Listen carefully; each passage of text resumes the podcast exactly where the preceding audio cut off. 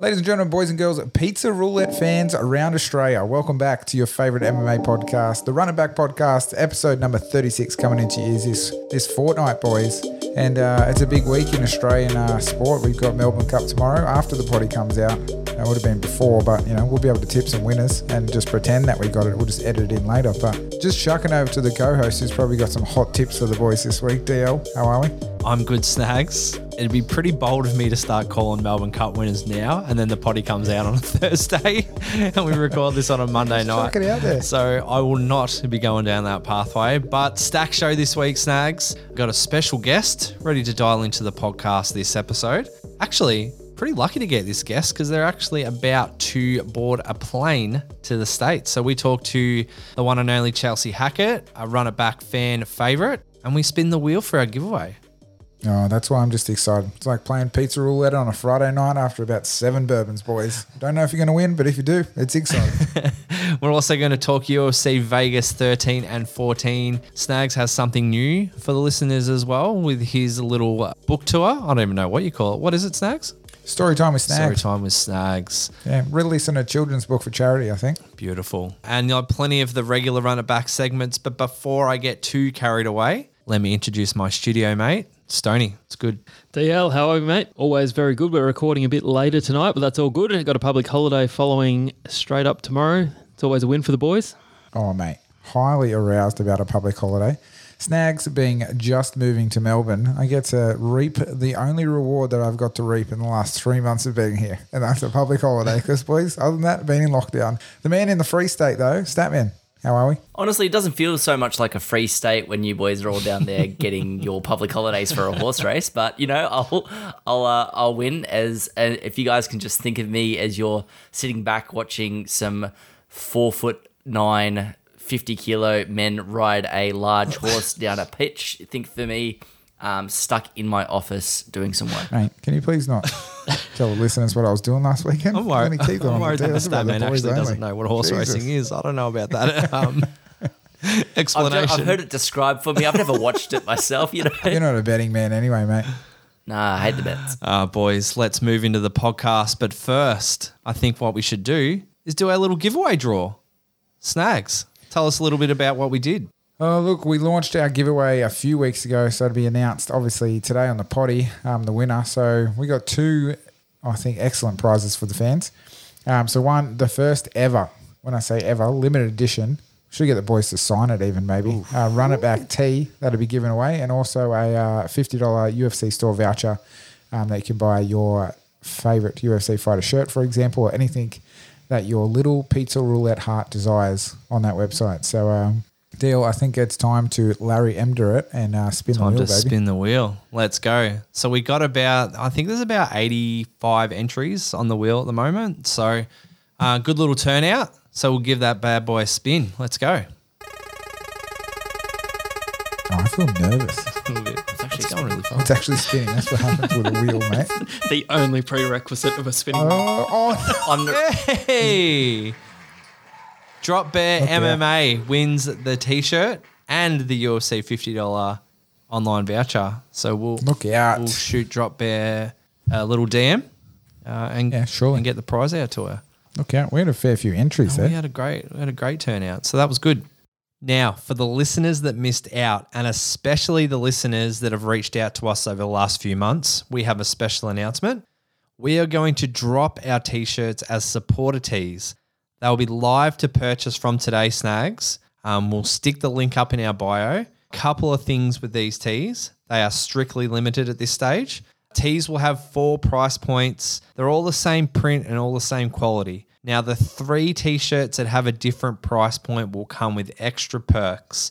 This will allow you to support the podcast even further. Press on the link, you can read through all the perks, but I'll just give you an insight on our top perk. So, our platinum supporter tee, which is the highest support you can offer us for the podcast, you get the tee, you'll get a shout out on every podcast as a platinum supporter. And the big kicker, you'll be assigned an executive producer role on the podcast.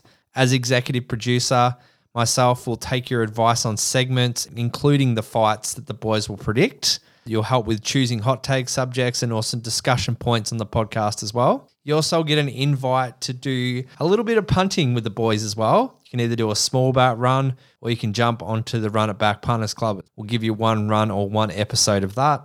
And also an opportunity to jump on the show as well and do some picks live with the boys. Uh, we'll give you one episode as that as well. If you're keen to support the podcast in that manner, check out our bio. The link will be up there. If you've got any questions, just shoot us through in our DM. We do thank for the people that have already reached out to us and want to get involved. We thought this would be a nice way to do it with the extra perks and get a few run it back teas in the market. Let's move into some story time with Snags.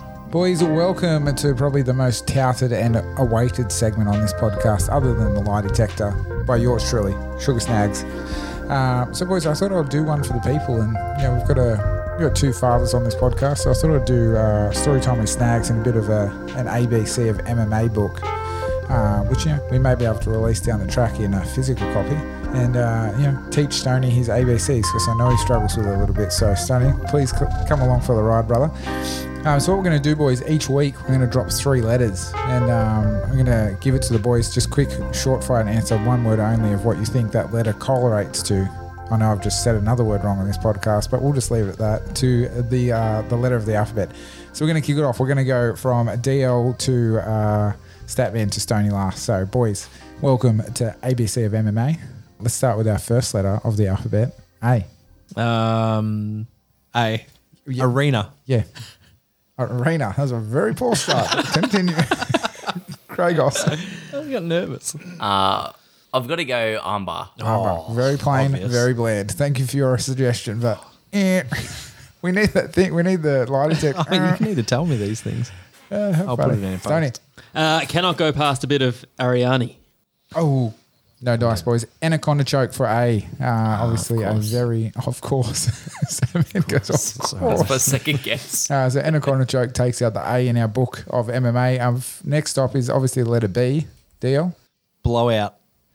I said of, I said of. We're talking MMA. I didn't think of anything MMA related. It's a kid's book, mate. Statman. Can't have that in the Statman. book. Come on, mate. Bring it. Bobby Knuckles. Bobby. No- oh, I didn't have. Oh, I should have got that one in there. Stony. I stole it. Uh, it was going to be Bobby. Uh, let's go big Ben Rothwell. Uh, boys, I haven't gone anywhere near fighters yet, so I've gone to Berimbolo, which is obviously a, a BJJ move if you don't know it. Uh, a couple of boys look a little bit confused. That man, not so much, but if we see a Berimbolo, I think we've seen one or two in the UFC uh, leading into a bit of a uh, heel hook. So hopefully see a couple in the future. But yeah, bit of an exotic one for you boys for B. Last one for this week, boys. Let us see. We might flip it back the other way. Uh, Stone, Give- what's good? Give me a bit of Chael P. Sugar Snags. Oh, Jesus. Can he be correct for once? Statman? The comeback. The comeback. Oh, very generic again from you. uh, deal. Connor. Connor, I think Stoney said we're not talking about Connor on this potty ever again. So, mate, the only person that's got one right this week is breaking news with Stoney. We've gone nothing other than the Sonnen files, and we've gone Chael Sonnen. So Charles taken out C in the book of MMA. And boys, that's our first three letters. So we look forward to continuing to roll these through. Maybe we get the fans involved next episode. But uh, Statman, a little bit less bland. DL, a little bit more uh, PG. And uh, Stoney, continue on, my friend. thanks for thanks for joining Snags with story time this week, boys. Thanks, Snags. I I, lit- I literally give ten thousand dollars to whoever thought B was Baron Bowler. Baron Bolo. swear, I swear, swear to fucking God. Look at his face. Baron Bowler. I thought you made it up. You know, anaconda choke. Yeah, that's typical. Baron Bowler. Mate, it's one of my favourite moves in jiu-jitsu. Oh, boys. I think story story time with Snags might kick on a little bit longer, I reckon. So uh, let's jump into hot take.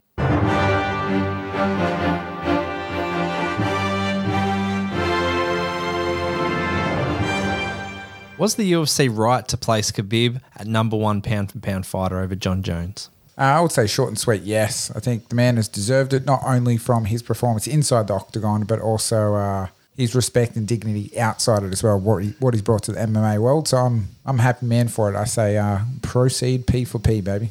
Yeah, look, caused a lot of stir on the internet, on the Twitter sphere. Uh, a lot of people confusing the pound for pound list with the all time GOAT list.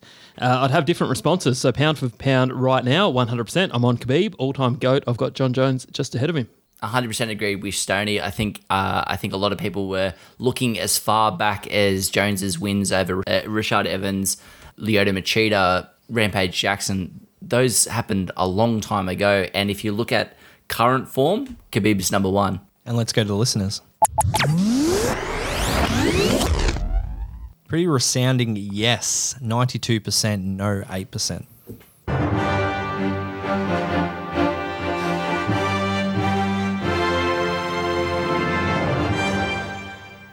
In a division that is already stacked with talent, the UFC's 155 division has added Michael Chandler. The three time lightweight Bellator champion was on wait for the replacement for 254 main events. My question is was this an opportunity signing for the UFC or based on the uncertainty of some of the stars in the division? I would say bit of column A, bit of column B. You know, Snags likes to go whichever way he wants to, and I think Dana's doing the same thing, baby. So I would say great opportunity for the UFC and also a bit of uncertainty at the moment. So call me Sweden, but I'm sitting on the fence, boys. Look, firmly agree. I think it's it's one of those signings you would never pass up the opportunity in the light of Khabib apparently retiring. I think he, he could play into the UFC's hands uh, tremendously to have him on the books. But yeah, look, I, I honestly think he was just an opportunistic signing, and, and you don't turn them up when they come looking your way. Statman.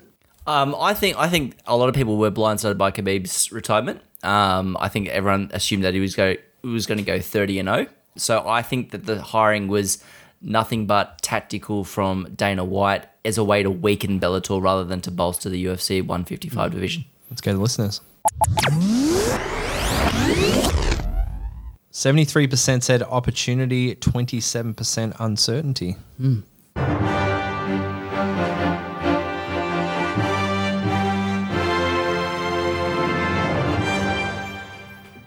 Anderson Silva may not be the decider if he finishes out his UFC contract. Dana White stated he would not let the 46 year old fight and wishes he didn't say yes to this one. I would let him ride off into the sunset and do what he wants. But 46 year old, he's had a, a, stellar career, legend of the sport. Um, so I'm happy to see him hopefully ride off into the sunset, but see what happens. Yeah, absolutely. We will see what happens. I must say, just on this topic, DL, it really bothered me the way that uh, Dana chose his words to send off Anderson Silva. Uh, rather than focusing on the legend that he's been, he chose to highlight, um, you know, that, that he well and truly is done, and Dana regrets having let him take the fight you know, I'd, I'd love to see Anderson, you know, pursue whatever he wants. The fighter instinct, it doesn't leave the person. If he if he feels that he can still go on at a more appropriate level of competition, I think that'd be a fantastic outcome for Anderson Silva and all his fans. I think Dana White's hit on the same idea as you, Stony. That's probably why he chose to finish off his career with a trashing. So if Dana White says it would be inappropriate for Anderson Silva to ever have another fight, it's going to negatively reflect on any promotion that decides to pick him up. Um, if Dana is serious about never putting Anderson Silva back in the cage, he should release him from his contract, allow him to continue on his career if he so wishes. But on a personal note, I would really, really hope that Anderson Silva does not fight again. He doesn't look like he has it, and he hasn't looked like he has had it for quite some time. Let's go to the listeners. 36% said yes, 64% said no. And what was more interesting is was how hard Dana White went on Uriah Hall mm. interview as Hasn't well. he got an uncanny ability to to absolutely you know degrade his fighters, even coming off you know Uriah Hall? That's the biggest moment of his career. Um, look, really disappointing. And, and, just quickly, I know it's this hot take, but um, you know, calling him the most most timid fighter mm. or most gun shy fighter. Yep, you, you know, yeah we have frustrations, and Statman and I have spoken at length about this. Uriah Hall's obviously phenomenally talented and, and sometimes doesn't appear to let the trigger go, but he's had nine wins in the UFC, six by knockout. So it's not like he's this decision merchant that, that you know takes it to the judges and, and can't all you know pull the trigger. Six knockouts in, in nine wins, I think he's doing okay.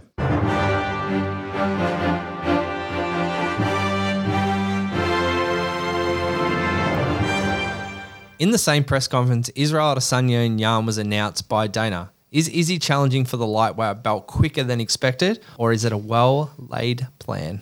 Uh, I would say well laid plan, to be honest. I think both by Izzy and the UFC. Um, so it should be an interesting to see what comes of it. But another double champ in the mix, boys. I think excited for the fight, but then also a little bit kind of nervous in terms of what happens to both divisions. As every time we get a double champ, um, I kind of want to see the boys defend and some upcomers, and I was excited about the Rob fight, but hopefully it comes to fruition, boys, pretty soon. Yeah, look, the novelty of the double champs are wearing a bit for me. I've, I've got to be honest, this is a podcast, and you boys more so than me, but we, we are fans of Izzy.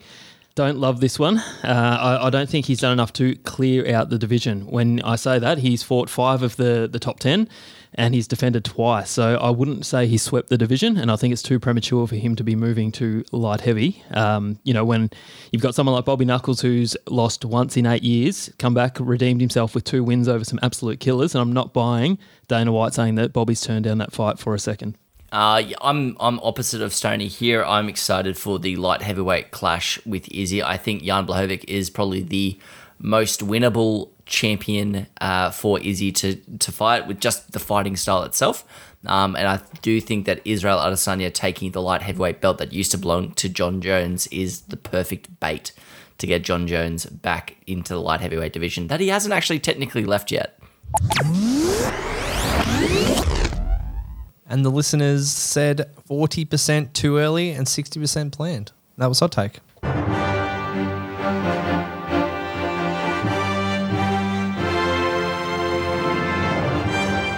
Boys, we might jump into a leaderboard update, but first, let's get some results from UFC 254 with the Statman.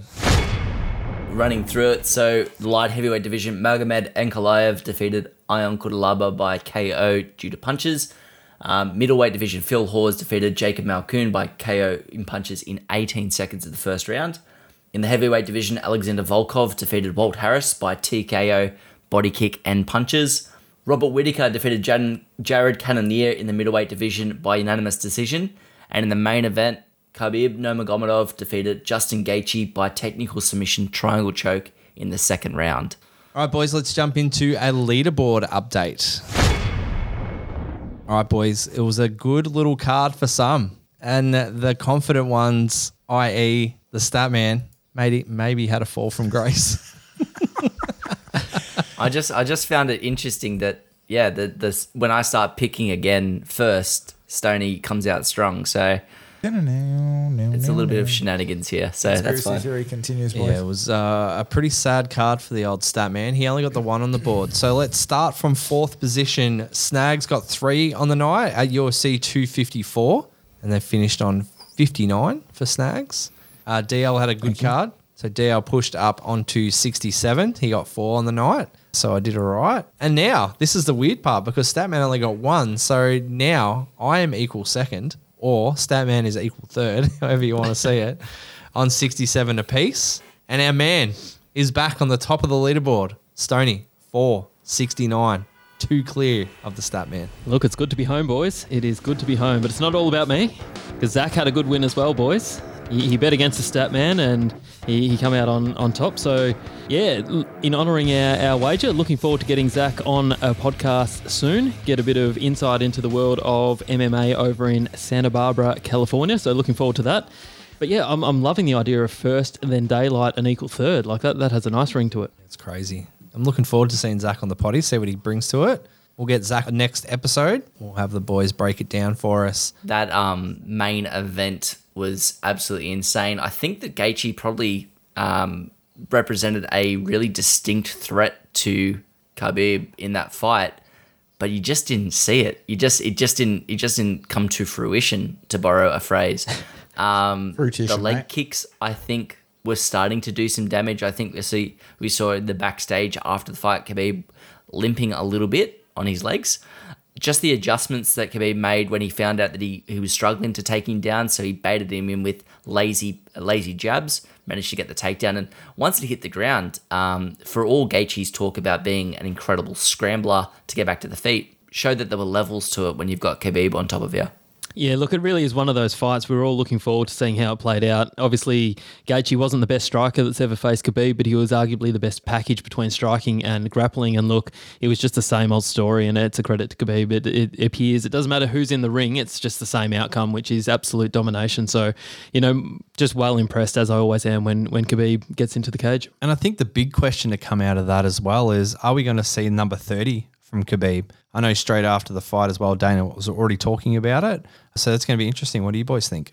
Look, I think it's incredibly ironic. Dana White, one of his, you know, noteworthy catchphrases is "I'll never talk somebody out of retirement." If they mention the word retirement, you know, it's time for them to go. And then, obviously, Khabib announced it in the cage, and then, you know, within days, Dana was saying, "I just want to have a chat with Khabib." Uh, you know, I think he can go one more to 30-0. So a little bit of hypocrisy there from Dana White. Look, I, I think we do see Khabib get back. I don't think it's imminent. I don't think it's for a while. It may be a year or two layoff, but I don't think we've seen the last of Khabib. Uh, I think we have, boys. I think he's man of his word, and I think he'll hold strong to it. So, uh, breaking news with Snags. I think I think um, if Khabib does come back, I do not think I will ever trust another MMA retirement again. He said it with such passion and such commitment, and he always does strike as a man whose word is is is gospel. So unless his mum gives him the all clear to go back out and fight, which I could see being a thing. My big worry is that Dana's going to use, oh, father plan was get to 30 and 0 to get back in there. But I, I, I think that would elevate Dana to like a, a cartoon villain. I don't think, I don't know if he's necessary, necessarily going to push those buttons on Khabib. If he, if he does come back, which I, I hope he does because I love watching him compete, I'll, I'll never put faith in another MMA retirement ever again. Boys, I think it's time to jump into some predictions. Perfect, boys. So we are heading to UFC in Vegas. We've had our trip in Fight Island. Uh, before we get into it, I just want to highlight um, an upcoming Dana White Contender Series fighter. He will actually have already competed before this podcast comes out. It airs on Wednesday night. Uh, it's Carlos Ulberg. He is a New Zealand City Kickboxing protege. He's 2 0 in MMA and he will be competing on Wednesday night. And obviously, as we spoke, we had Chelsea Hackett, um, and she will be on Dana White Contender Series November 17th before our next podcast lands. So, very, very important for us to highlight our Oceania fighters. Um, heading into UFC Vegas 13, we've got three fights from this card, two fights from the next one. So, let's jump into it. First up in the heavyweight division, we've got Tanner Boser versus Andrei Arlovski.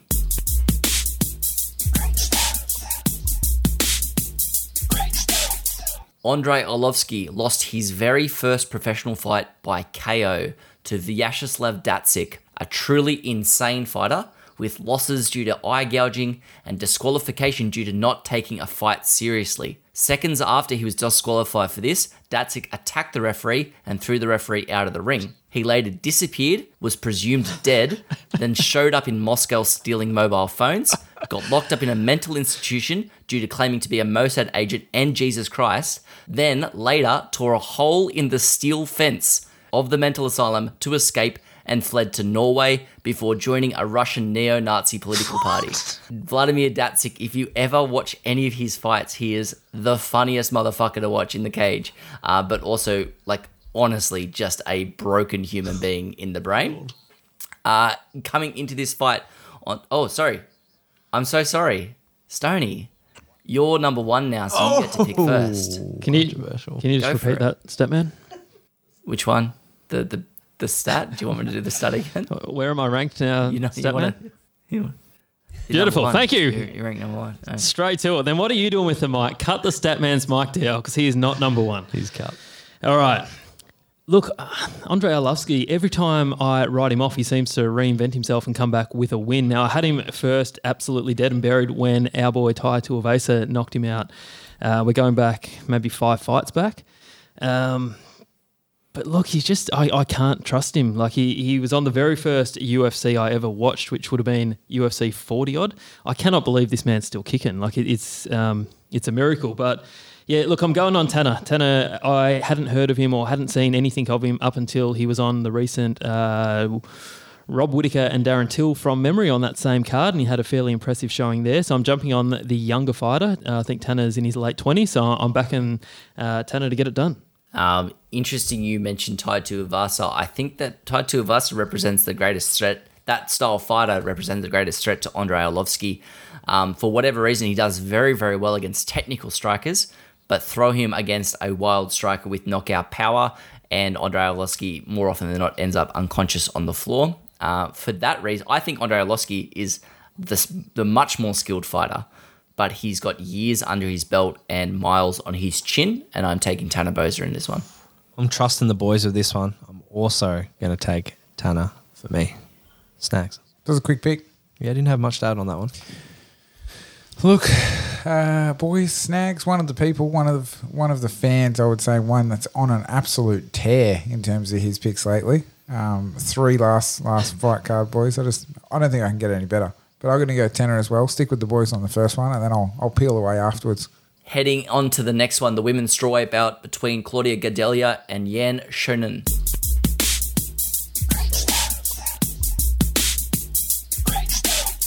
Claudia Gadelha has had 11 fights outside the UFC and 11 fights inside the UFC. Gadelha's finish rate outside the UFC was 73%. Her finish rate in the UFC is 9%. Heading into this fight, Yan Xiaonan. Oh, I caught myself again. I'm so sorry, Stoney. Take it away. Look, I think it's more of a production issue. I was just looking at DL. You need to get quicker on cutting that mic, mate. I love it. He was only the leader for two weeks. Look at him. Yeah, he's smug, eh? Far out. Claudia, boy, I was a big fan back when she was challenging. She had the. Did she have the tough season, Statman? Is that with uh, Joanna? Yeah, Yeah. yeah, yeah.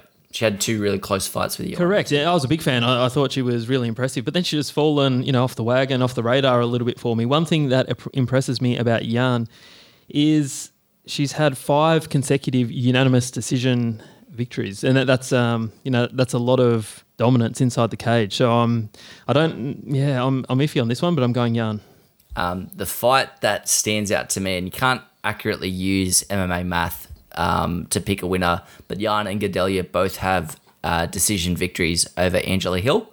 Yan Xiaonan, um, her victory was close but pretty decisive. Claudia Gadelha, uh, most media members thought that Angela Hill actually picked up that fight. I see the fight going pretty similarly, definitely 100% going to a decision, but I see Xiaonan uh, taking this one. Yeah, I think Jan for me, I think she's on a five win streak, six, five, six win streak. Yep. And ranked number ten now in that in that division. So she's on the way up. I think Claudia, unfortunately, is probably on the way down. Um, so I think this is a bit of a sliding doors moment.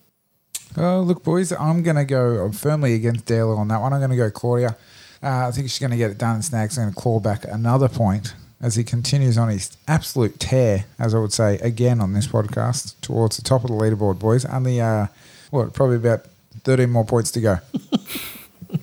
Keep digging, son. And then we're heading to the main event of UFC Vegas 13. It's a light heavyweight bout between Thiago Santos and Glover Teixeira.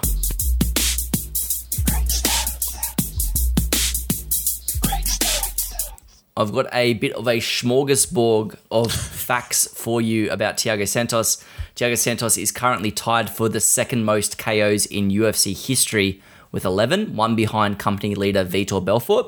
Santos, who also holds the record for most bouts in a calendar year, is coming back from a career long layoff of 16 months after tearing his LCL, PCL, MCL, meniscus, partially tearing his ACL, and cracking his tibia in his unsuccessful title challenge against Jon Jones. Despite these injuries, Santos became the first and so far only fighter to win a judge's scorecard against Jones, forcing him to a split decision victory. Stony. Boom. Uh, Teixeira, another one similar to Arlovski. Every time I think this man is done, he he just reinvents himself. I think he's riding a four fight streak now. Um, at one point, he was three losses out of his last five, and that's where I thought this is where it's all going to fall apart for him. And then he's gone from strength to strength. Obviously, had a had a big win over Anthony Smith, who hasn't. Let's be honest. Um, But I think Thiago Santos, he, he was super impressive in that that Johnny Bones Jones fight. He's had the big layoff, but I just love his power. I can remember, and I can't recall his opponent's DL, but I can remember we've been watching him a few times, and he just throws like a man absolutely possessed. And you know, I, I think he- I've got a ton of respect for him, and I think he he catches Glover in this one. Uh, are we doing round and finish Yeah, in this yeah, one? round and finish. Cool. Uh, I'm going to go round two. Uh, you, you, the, the power of Thiago Santos is by far the, the it factor in this fight. Um, very, very scary man. Um, probably the most imposing power puncher in the light heavyweight division. I think at 36, um, he's the younger fighter, but he's coming off his longest ever layoff. And the thing that gets me is it's not it's not a it's not a shoulder blade or sh- like a, a torn shoulder or anything like that. It's multiple serious knee injuries. It does not inspire confidence. I think he'll be slower, more hittable. And lately, Tashira, Teixeira has looked amazing. I'm taking the same round, round two. I'm taking Glover Tashira by TKO. well, I don't know, this long, what was it, July 2019, that loss to Jones. So what are we in? We're nearly coming up to year and a half um, difference since last time being in the ring. And Santos looks so good in that Jon Jones fight. And um, look, I had him winning that fight. And I think if there's anyone that's going to see, I can sort of see how it plays out. If Izzy beats Jan, there's some moves in the light heavyweight thing, and then he moves up. Santos moves up, and I could see I could see Izzy dropping back down and taking on uh, Santos in that light heavyweight bout to defend both belts. So for me, I would love to see Santos take this one against Teixeira, um, and I think it's going to be a round two TKO. Jeez, that was like a game of Cluedo. Yeah, I really was ending, confused. I actually was uh, trying to read my notes, but they were all Uh, look, shop. Snags go short and sweet, but like a game of Connect Four, boys. I'm going Santos for the win, and I'm going to go by decision. Nice. Boys, we might just take a quick break from the predictions as we've got our special guest ready to jump in. Our guest on today's podcast is not only the hottest up and coming flyweight in Australia, but is about to get on a plane to Vegas for a chance to score a UFC contract on Dana White's Contender Series. Please welcome to the podcast, Chelsea Hackett. Chelsea, how are you? You're good. How are you guys? Thank you for having me. Yeah, second time we've had you on the podcast, actually. It is. It is. I mean, you're you guys are up there with my faves. Just saying. Nice, nice. We appreciate the love. Appreciate the love. Have you started packing yet? Yes, that started this morning. Nice. Is there some essentials that you need to take on the way to Vegas? So I actually did a little question and answer this morning, uh, yesterday on my Instagram because I'm so bad. Like I haven't been to the states since I was like, I'm like eight years old. So I was like, what should I bring? Like, and everyone is saying like Vegemite and like coffee, and I'm just like, guys, I can hardly eat like when I'm over there anyway. So like, Yep. yeah, it's funny. Power adapter, power adapter. Can't talk to um, Daniel about Vegemite because he actually doesn't have it on toast. He has jam instead, which is really weird. Actually, I'm a, I'm a know. promate a promite girl. I like you go. promite over Vegemite. So, Well, it's a bit better than jam, Chelsea. I I'll let you mean, yeah, that yeah. one, okay? I agree. I agree. Uh, before we get in too much about you, Chelsea, I want to know how the nerves was cornering Selena on the weekend for Eternal 54. Oh my god! how did you know? Like, how did you know? I so I was actually like my heart was just beating out of my chest. I have never felt so nervous. Wow. like in my I think in my life. Like when when I fight, you know, like when it's you, you're in full control. So mm-hmm. Like I'm I'm not nervous, I'm just excited, I'm ready to get in there. And that's exactly what she was like, Yep. which I was super happy that she, you know, just bottled it all up and took it all in. But I was actually behind her like sweating. Like I was like, it's, it's hot in here, like it's freaking hot. Like I yeah, I was so nervous. I think because with Selena, I've never worked with someone like being so close to someone like I have with her. Um, and like I've I was working with her like so closely through a whole camp. So, you know, I obviously felt a little bit of um, you know, it was on my back as well. Um, and it was her debut. So I just had those those nerves. Like I knew she was gonna kill it, but I was just I was still so nervous. Now I know how my trainers feel. Like and my dad. Oh, poor dad. Oh, I reckon that would be worse being a father and your coach at the same time. Yeah. You'd be sweating bullets 24 7. You know what's crazy though? Like dad is the best. Like he is so chill. Um, I can never tell when he's nervous, which is why I really enjoy having him in my corner. He he like just you know rides with it like, but he tells me at the end like that he was shitting himself. But like the way he just holds it together is like no one I've ever been around. Like my mum is an absolute nutcase, and like everyone else is a nutcase, but dad is just so chill. Seems like the same story as last podcast. I think we touched on the mum and the dad stuff Oh, and the, the bare knuckle in the car park, but we'll leave that story for, for last podcast. Yeah, we'll leave Um, look, I guess any every one of your camps so far have come with a bit of challenges in terms of either a super long camp or a pulled out opponent. We had another one of those as you lead up to probably one of your biggest fights of your career. Yeah. Um, how you feeling about it all? Yeah, you know, I, I yeah, it wasn't the smoothest camp. Like in regards to training, a hundred percent it was. Like my training this camp was just on like on another level again, like from what it has been in the past. So, you know, we we hit a couple of roadblocks this camp. We had three date changes. So I started training for contender in May. Um, that's when I started my camp because we the first date was July 28. So, you know, I was in camp in May, I was cutting, I was dieting, and then COVID hit. So obviously they held it out. They didn't really release a date. We weren't sure, but I just stayed in camp just in case it was soon. And then they released October 6th. So I think they released that in about July. And that's when I was like, okay, so I've, I'm staying in camp. You know, it's July already, October's around the corner. And then they decide to go back to Fight Island and push it back again to November. So um, I've literally had a six month fight camp. Wow. Yeah.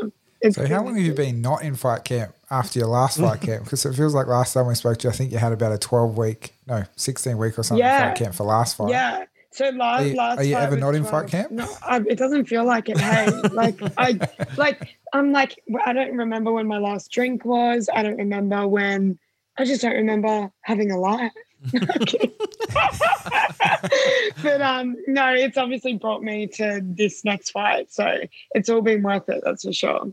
Yeah, that's awesome. So when did you find out? Um, obviously it was probably after your last fight. When did you find out that you getting an opportunity to go on the contender series, and how was that feeling? So I got told from my manager that um, if I won that fight, I would get a, a spot on contender.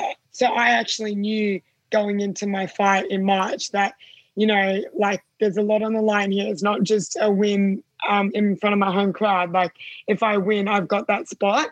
So it was, a, I was fighting for a lot. Like I was fighting for my future basically. So I went out there, did the job. That's why I was super happy at the end because I didn't tell anyone. I didn't tell them for a while. So, but in my in myself and obviously my team and my manager knew that. Um, yeah, we were on. Like that's all that the matchmakers in the UFC needed to see. They needed one more win out of me, and then I was on contender. And because of the short turnaround with swapping opponents, have you had a chance to really get a, your head around who you're actually fighting? Um, it's oh, it's weird. Like there's mixed emotions, you know, like there's frustration because we're now up to number four for this camp. Like this girl that I'm fighting now that's actually locked in is the fourth opponent. So it was very choppy and changey. My first one that I've been matched with that I was matched with since, you know, May, um, she had visa complications, which is why she had to pull out. But from her, you know, number two, no idea why she pulled out. Number three, pull out.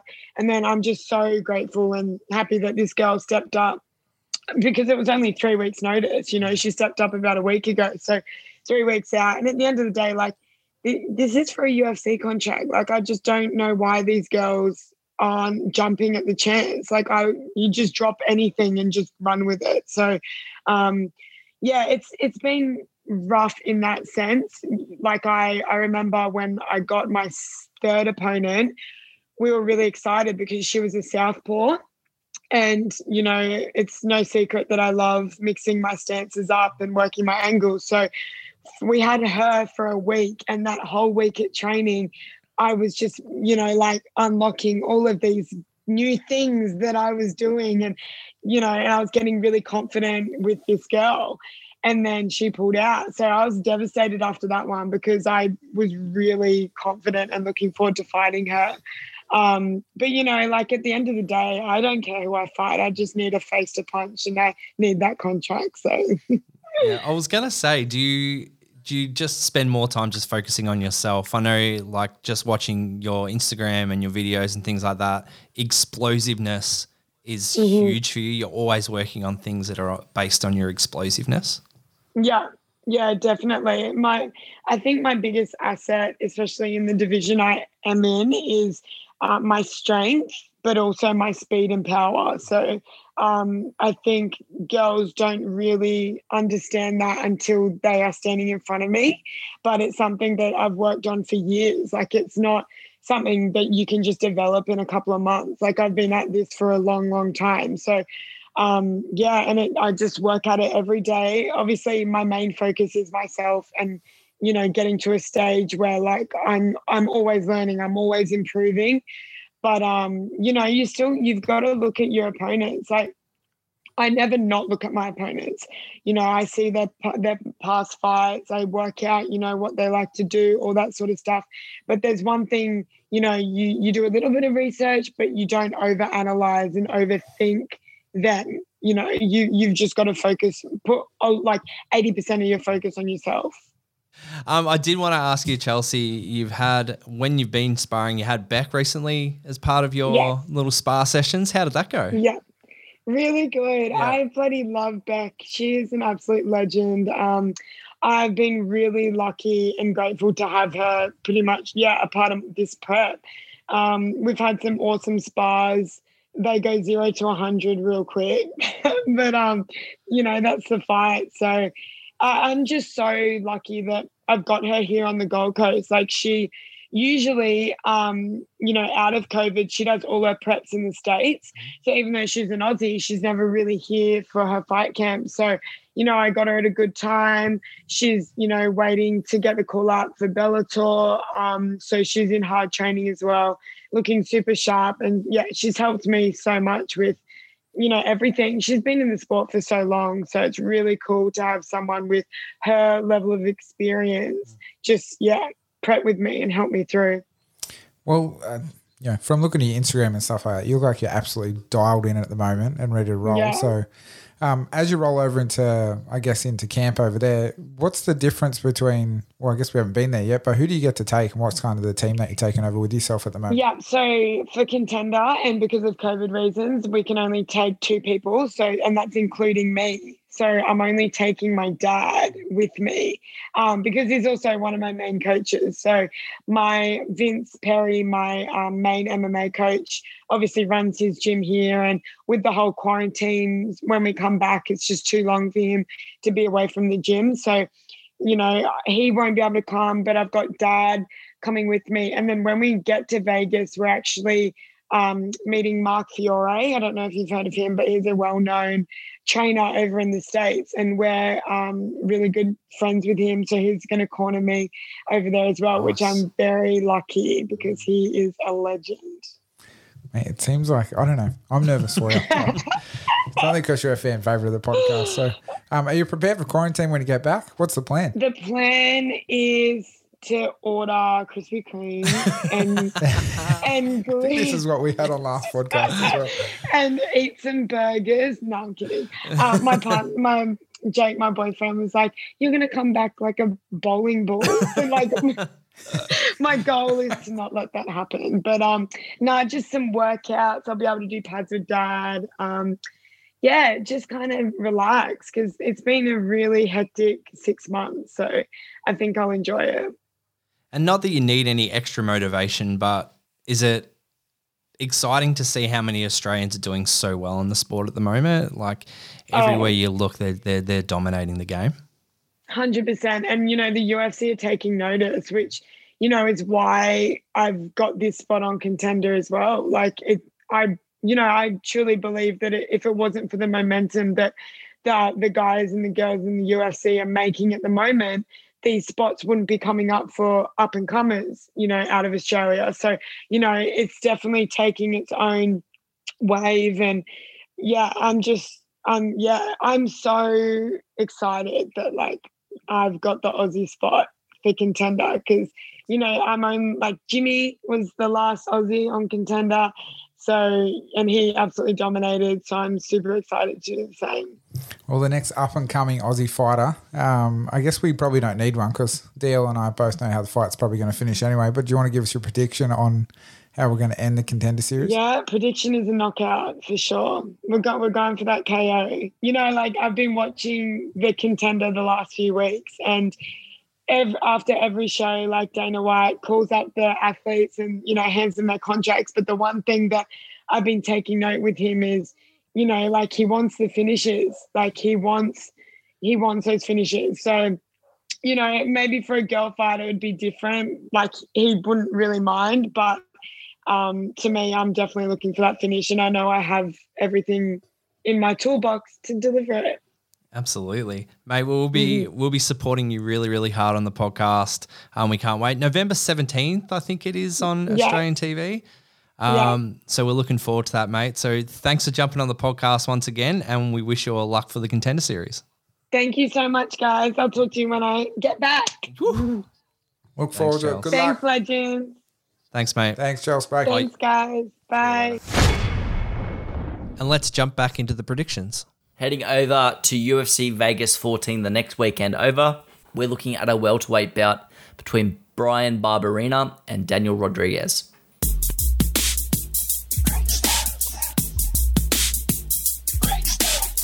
When Daniel Rodriguez appeared on the contender series, he was the only fighter that week to pick up a win that did not get offered a UFC contract. After going back to the regional circuit and picking up a title there, the UFC offered him a late notice fight against Tim Means, which he accepted and won. He is now 3 0 in the UFC, while the four fighters who were offered contracts on his episode of the Contender Series have a combined record of 4 and 3. Hmm. Really tough one. I don't have a lot of science backing this one up. This is a bit of a Hail Mary. I'm going Daniel Rodriguez, Statman. I'm, I'm also going Daniel Rodriguez. I think um, the thing that catches my eye is beating Tim Means on short notice in your octagon debut in Tim, Tim Means' backyard in dominating fashion, knocked him down and choked him unconscious with a standing guillotine. Barberena, for me, has always been inconsistent. Sometimes he looks like a world beater, uh, and sometimes he, he looks he looks like your your average number 30 in the world or number 40 in the world, number 50 in the world. He'll offer a solid challenge, but I reckon Rodriguez should take this one. Yeah, I'm taking the D Rod myself. So Daniel Rodriguez for like me, it. 13 and 1. Current win streak is 9. Uh, I'm really excited about this fight, actually. So I'm going to take the D Rod. Let's get it. really wanted to say it. How am I supposed to making it follow this content? I don't know. Last time it's Cluedo. This time we're talking D Rod. What's his name? Look, Snags loves a good D Rod himself, so he's going to take Rodriguez as well, boys. Carry on. I can't do this. Uh, we're we're heading to the main event now. The lightweight bout between Islam Makhachev and Rafael dos Anjos.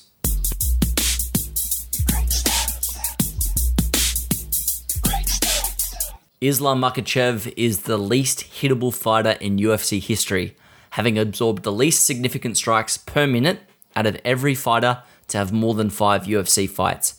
He is hit on average less than one time per minute. We done? okay. Yeah, mate. That's it. That's that's it. I only had one long stat this time around. I thought there was like a punchline coming there. No, you finish on a different tone. That one threw me. I thought there was something else coming. I'm so, I'm so That's okay. sorry. Uh, but you haven't thrown my tip in this one. So RDA, obviously a veteran of the sport. I do love and admire uh, Rafael dos Santos, but I think Father Time might be getting on a little bit for him, uh, especially in this one. Islam, super impressive. Um, you know, he, he's younger. He's got the winning streak. In these situations, very rarely DL does the does the old fighter win. I know it. Sometimes it, it does go against the grain, and Cowboy beating the raging Alexander Hernandez. uh, That was one that really um, you know, shocked me. But you know, I'd be staggered uh, if RDA got up in this one. So, uh, Islam for me, I'm picking a decision. I I 100% agree with you uh, in that regard. It's the first fight at lightweight for Rafael dos Anjos in four years. At 36, he's well past his prime, and maybe even uh, they say that as you get older, the cut becomes harder. Uh, it's been a while between drinks since he's been down into that division. He's really only beaten one decent wrestler um, anytime recently. It was Kevin Lee, and Kevin Lee's not exactly known for his wrestling nowadays as well. You'd have to travel back to Benson Henderson for a lightweight wrestler that he's fought and beaten. But I am absolutely taking Islam Makhachev. Same story, decision all the way. Makhachev hasn't lost since 2015. And He's not going to lose in this one. I think he's going to take RDA. I think it could go. It could go a lot earlier than people think. I think it could be a first round knockout. Unfortunately for RDA, because I like RDA. Look, yeah, I think I've got something in com- common with Islam. To be honest, like I haven't lost since 2000 and I think uh, what probably about 2018. Um, that's because I haven't competed since then, boys. Um, but I'm going to go Islam as well. I think I'm going to go decision for this one, trying to scale back some points for, for snags this week. All right, boys, that rounds out our predictions. I think it's time to jump into the Run It Back Punters Club.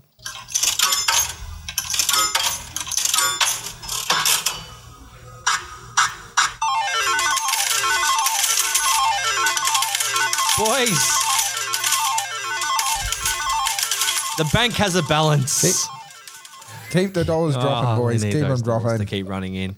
I feel like I'm out on a Saturday night the other week, or winning a feature. The lads have a nice little balance of $130 going straight to that bank. From the last episode, leg one was Crystal Palace at $2.77. Stoney got that one. He also in the podcast, if you go back, he did mention the goal scorer of the of that match, and he Oh, I did know. nail it. Look at it. Just been a great fortnight for Stoney. It was pretty good. Uh, leg two, Melbourne Storm, $1.49. They were favourites, even though a lot of people thought they shouldn't be. They dominated that game. So we, we smashed that uh, leg two in. And then we had a couple of NFL games that kicked off at four o'clock in the morning, uh, Australian time. So we woke up to the joy of $130 into the bank balance. So not bad. So not good. bad. Not bad for a $10 investment. Hey, I'm not going to lie. I was in a state of shock when that all come through. I was really nervous on the last leg, which I believe was Sugar Snags' Pittsburgh Steelers to Yep. get up. Yeah, that's correct. Mate, they're Yeah, 7 and Steelers 0 are oh The now. only undefeated team. In hindsight, is a good pick, and we're not used to saying that about one of Snags' No. picks. So No. Well, I firmly up. agree on that statement. straightened right up. So, boys, let's let's jump in with our newfound found fortune.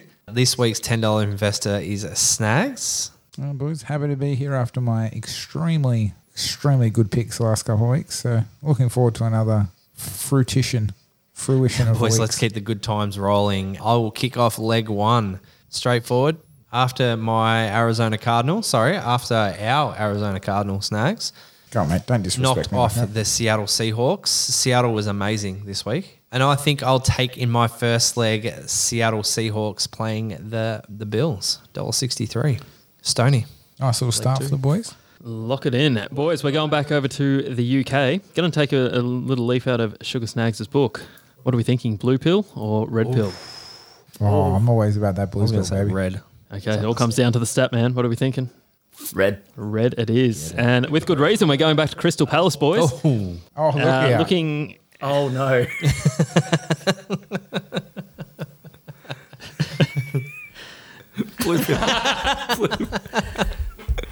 No, let's have none of that. They're playing Leeds United, who have obviously started the season fairly well for a promotion team. But I look at the quality between the two, and I think Palace stack up, you know, at least on par, and they're paying three ten in that matchup. So I'm just as confident as I was last time round with Palace. Uh, I think they get it done here. So at three dollars ten, Palace to beat Leeds What day are they playing?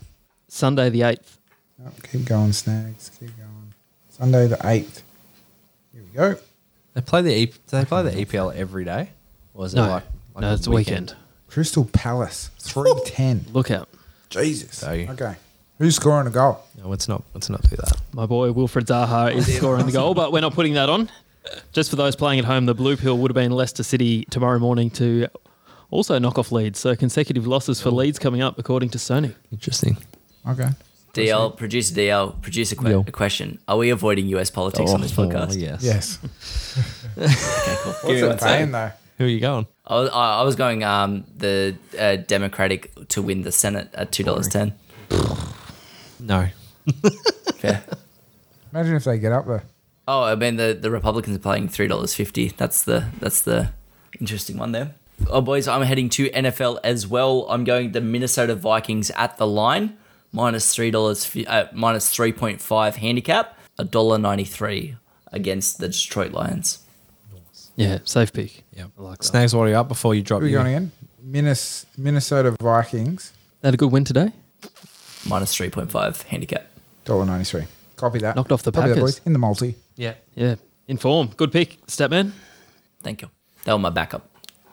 Rightio, boys. Well, shall we round this bad boy off with a bit of bowls, a bit of show What's our multi currently before your of- tip? Sorry, just cut me off again, as per usual. No, not by not as per multi currently sits at 9.87. Power play would be 11.11. It's all right. Um, so, boys, I don't really know where to go this week. Got a couple of interesting ones. Um, bit of handball action I was looking at before. A bit of show jumping. Uh, bit of you know whatever Snags would like. Not esports, that's for sure, because I'm never going back there. Bit of biathlon. Who knows where Snags will go? Do you know where he's going to go? He's going to go back to the NFL because that's where he does his best work. Okay. So Snags this week, just for the boys to kind of bring home, I guess, another victory. And I'm feeling a little bit nervous about this one, but I'm going to roll it in there. Um, I'm going to go this week, boys. Bear with me. I'm going to go the Washington football team to beat the New York Giants. They're paying $1.60. So nothing too elaborate from Snags. No Peter Wright this week, boys. Um, so that sits us at fifteen seventy nine. If we power play that boy bad boy up, we get eighteen thirty four. So it's a potential one hundred and eighty three dollars for the boys. I'm feeling pretty good about kitty. those picks, except for Crystal Palace. Yeah, what, what's got you rattled? What are you saying, Leeds? Ah, it's just the just the line. I don't like. He's just I don't, at the I don't like it. Yeah, I don't. I don't. I don't follow. Um, I don't follow the EPL too much, but I saw you going a a three ten underdog. Well, i- Mate, they yeah, it's underdogs win, draw, week. win. So come on, mate. Get it, get around it. A bit of positivity. Nothing but negativity. You lose the belt and you've lost composure. Come on, bring it back. Positive vibes. Boys, that's a wrap on episode 36. If you like what we're doing, hit us up on all our socials. Please like, share, comment, or subscribe to the podcast. Don't forget we're on YouTube and all podcast platforms. If you'd like to support the podcast apart from listening, liking, and sharing our content, hit up them supporter tees. The link will be in our bio. The t-shirts are very limited. We're only doing a limited run of these. Any questions, shoot us off in the DMs. That's us for episode 36, boys. I'm producer DL. Oh, sorry, I was just I was dabbing everyone on the Zoom call. I'm Sugar Snags. I'm I'm the stat man. And my name is Stoney. and we'll run it back with you all on the next Run It Back podcast. Remember when the dab was cool? Yeah. Mate, it's still cool. Still, still, still cool, man. Yeah, totally. We need to come up with a run it back thing.